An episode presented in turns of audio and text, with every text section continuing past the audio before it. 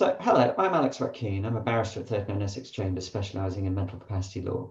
And I'm really glad and really grateful to be joined in the, the sheds today by Alex Lewer.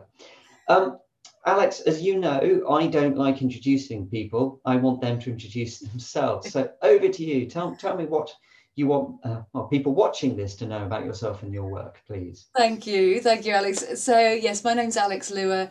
I run a small charity called include.org, um, part of which is the Include Choir, which is how our paths crossed. I'm a speech and language therapist by background. Um, I was also an adult safeguarding lead in the NHS for a few years prior to setting up the charity. Um, and that's kind of why I set up the charity was my experience in speech and language therapy, safeguarding, um, and particularly really in the crossover between those two and the Mental Capacity Act. Um, yeah, is sort of where I've ended up where I am now in your shed. Brilliant. So well, let's get struck in straight away. But let, I want to know. I, know a bit about the choir, and I think it's wonderful. But let me let you know. Please tell us about it, and well, you said a little bit about what inspired you to set it up, but sort of just tell us, give us, give us, as it were, the pictures to what it does, and then we can dig. I'll in. do my best. It's um, something I still need to work on, but the so the the vision of include.org, if you like, is breaking down barriers for people with communication needs, and part of that breaking down barrier process is increasing the understanding of what a communication need actually is. Because I think, in my experience, when you tell people you're a speech and language therapist, they go, Oh, I better talk properly. And as a speech and language therapist that's worked in inclusive communication, specifically with adults with learning disabilities, also with adults with dementia, that's absolutely not what we do. And it's absolutely not what is the be all and end all of communication in my experience. The focus on speech is something which actually isn't always very helpful, I find, when it comes to facilitating communication. And I think there's a real lack of understanding that a communication difficulty might mean a problem understanding the spoken word, the written word, the context within which you find yourself. People tend to focus on the expressive and the speech and forget that actually for people with learning disabilities, autism, dementia, people who've had a brain injury, people who've had a stroke, huge cohort of people, one in five people in the UK will experience a communication need at some point in their life. And that may well be understanding, not expression. And yet people don't sort of know about it. And so we kept, as a, uh, you know, within the safeguarding team, you came up against that time and time again. And I thought, well, the trouble is actually, we're not talking about this more widely we're not experiencing it within the hospital settings, within the community teams, within the support staff that we work with. But actually, that's not really surprising because when people think about disability and access, they think about physical disability, they tend to. And there's a kind of, there's maybe a growth in sort of the understanding of autism and dementia as particular areas. But as communication disability, that's not something which I think we conceptualize as a society very easily. And that means that we don't conceptualize either how can we help? What are the steps? What is the ramp that we can build to increase that access for people? And that's a very long-winded way. That's not a very good pitch, is it? That's a, that's a very long-winded you, way. You've laid the foundations brilliantly. So sort of build the foundations up and get us to thinking about well, how's a choir might or well include generally, but then the choir just I mean it's fascinating. So well, I think I mean I think what I felt was that training was a really key element. Training and education and awareness raising was that foundation that needed to happen before things would improve. And so, as a speech and language therapist, I delivered loads of training, and quite and as, as a safeguarding lead, quite often it felt that you were coming in at a bit of a mismatch, that there wasn't sufficient awareness of the issues that you were talking about to be able to complete that training within the time frame. So you needed a kind of shared value base and understanding of what it what's the subject matter, whether it's capacity, whether it's communication. And so I was like, well, how do you change that? How do you bring that awareness about? Um, my background before um, before training as a speech and language therapist, my first degree was in music, and I've always kind of wanted to get back to music a certain to a certain degree. Thought, you know what? I wonder whether you can you make a choir. What about if you had a choir that got together and provided social and inclusion opportunities for people with cognitive communication needs? That then showed people what inclusive communication was. Now, Makaton signing is something we use because it's a very visual, it's very mm-hmm. easy. Ah, there's signing going on, there's an inclusive communication thing at work. But we also use accessible information, we use talking mats, we modify our own communication. So we model within the choir what inclusive communication is, what that ramp is that might increase people's understanding and ability to express themselves. So the support staff that come along are expected to join in, the community members that join us are expected to come in. And then when we go out and perform, whether that is in a community festival, this pre-COVID, obviously, yeah.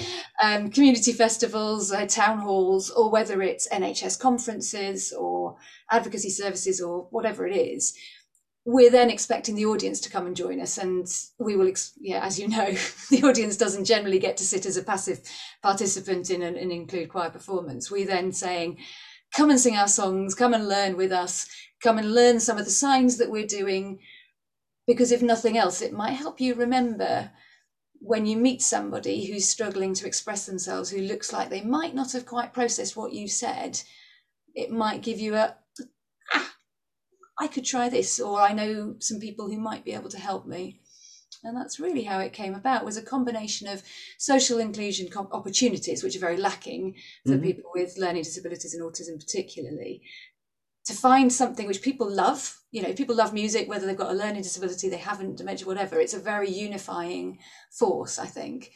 Um, and then yeah to then use that force as a way of communicating as a way of learning a skill and communicating a message so, I mean, I should say, if anyone hasn't seen the choir in action, um, the next time you get an opportunity, please make you make sure you do because it is just brilliant. And, some of the songs you have come up with, the, the this is a battle march of the the battle hymn of the Mental Capacity Act was it was a true a, a barnstorm, an absolute barnstormer. Um, and but sort of just digging into the kind of almost nut nuts and bolts of what you're talking about here because I'm hearing I'm hearing two different things almost. One uh, uh, in relation to communication, there's as it were going in and as it were coming out. And it was just, I was really interested when you were talking about the choir, I was almost hearing both parts of that mm. about, you know, assisting the, the members of the choir, you know, the ones who might have, the individuals who might have impairments, assisting them with, you know, communication in, but then of course, getting how to get communication out. And I just want, did I, did I hear that correctly? You did. I, I very, very strongly feel that. Yes. Um, I think there's both. I mean, the choir itself is an opportunity for people to have their voices heard. And I think what we've seen over the last year, also, I keep saying the last year and then realizing it's nearly a year and a half, but over the last period, we've, you know, the voices of people who have been the most vulnerable during the pandemic, the people with cognitive communication needs, with disabilities that affect their ability to understand what's going on, the people who are reliant on support have been really absent. It's you know it's been very hard to find those voices. There's been notable exceptions but not not much going on. And that's that's been typical over the last you know over our history really is how often do you hear from somebody who finds understanding or speech difficult and how often are those people disregarded within society which is is one part of it is actually if you get them together and sing you mm-hmm. can't help but listen. Um, and one of the things we do is the songwriting element. So within when we wrote the, the battle hymn of the mental capacity act but when we've also written we have a, a, kind communication song which is about inclusive communication we wrote songs throughout the pandemic. We've got our tissue song we've got our um, coffee shop blues song we've got all of the kind of dealing with the situation around us song. And we try we probably haven't done that so well over the last year but previously we've always done that collectively mm-hmm. so we've gathered people's views people have drawn things signed things we've we've observed things and then we've put those things together into a song so to help amplify those voices and that's the kind of going outside i guess and the expression side as well as the kind of actually the more the more speech therapy bit which actually there's a lot of evidence to suggest that expressive communication is aided by music that the rhythm concepts that the repetition that actually expression can be improved through that musical input. Um, but then equally you've got the other side of that which is how does music aid the receptive yeah. language um, processing?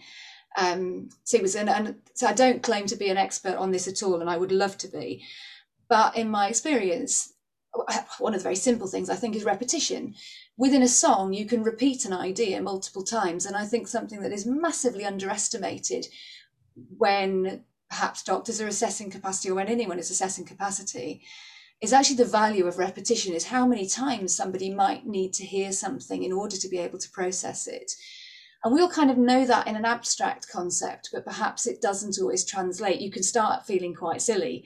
Oh God, I've said this, I've said this so many times, I'm still not getting it. Mm.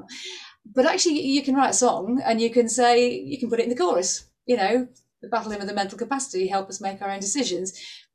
You know, that's the thing that we want the, the audience to take on board. And we can keep saying it because musically that's not a problem. So I think there's something very basic in just the repetition mm-hmm. element, which is helpful. And I think that's been borne out actually, taking again the, the well, but yeah, again, both the battle hymn and, and the inclusive archiving communication song. One of the difficulties with a cognitive communication disability can be lack of insight into your own difficulties. If you struggle with understanding, how easy is it to understand that you find it hard to understand? You get into some very kind of meta issues. And so often people won't realize that they've got a communication need and won't ask for that help because it's not something that's ever really been discussed with people. And finding out what things helped people take time you know taking time um, don't talk to the person next to me talk to me um, you know i don't use too many words. These things were coming from our members but they wouldn't necessarily have ever said that in a in a capacity assessment or yeah. in a doctor's interview, you know, doctor's appointment. But by singing it back, people now will tend to be more confident. We've got members who in our meetings will go, I'm sorry, I didn't understand that.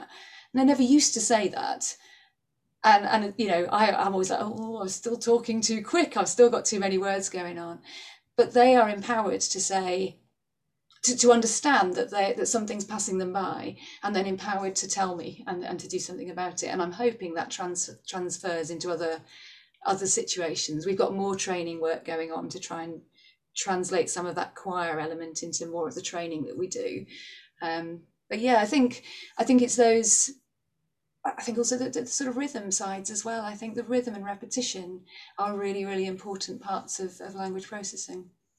That's super interesting, isn't it? The the the the helping in some by coming at it from a side angle or almost you know kind of observational angle to say actually you know to enabling the person to then go you know telling the person i, I mean in legal terms telling the person there is a practicable step you need to do to support me which obviously is not how anybody i mean no matter whether or not they've got an impairment no one would ever say that i mean it's an entirely weird thing to say but i mean but i mean just what I what I always find so interesting in discussions with with with you or, or with people working in this field is it's so kind of if you translate what you've just explained, you know, what's happening in practice. And if you say, well, actually what's going on is in legal terms, and I know you know this, but it's just interesting to then go, in legal terms, what in fact is going on is the delivery of practicable steps to support someone's decision-making ability. And it's just, it's, I suppose it's just, just to, I'd be really interested to tease out some of that in relation to the training because it's been so much on my mind recently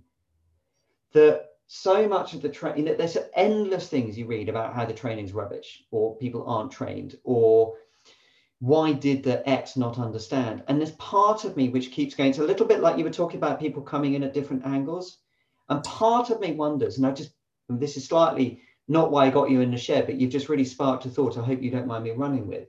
But part of this is about people coming in and saying there's this MCA thing and there are these things you are doing. And people just going, and from a professional side, I don't, just, I don't quite get what you're telling me. This is frightening.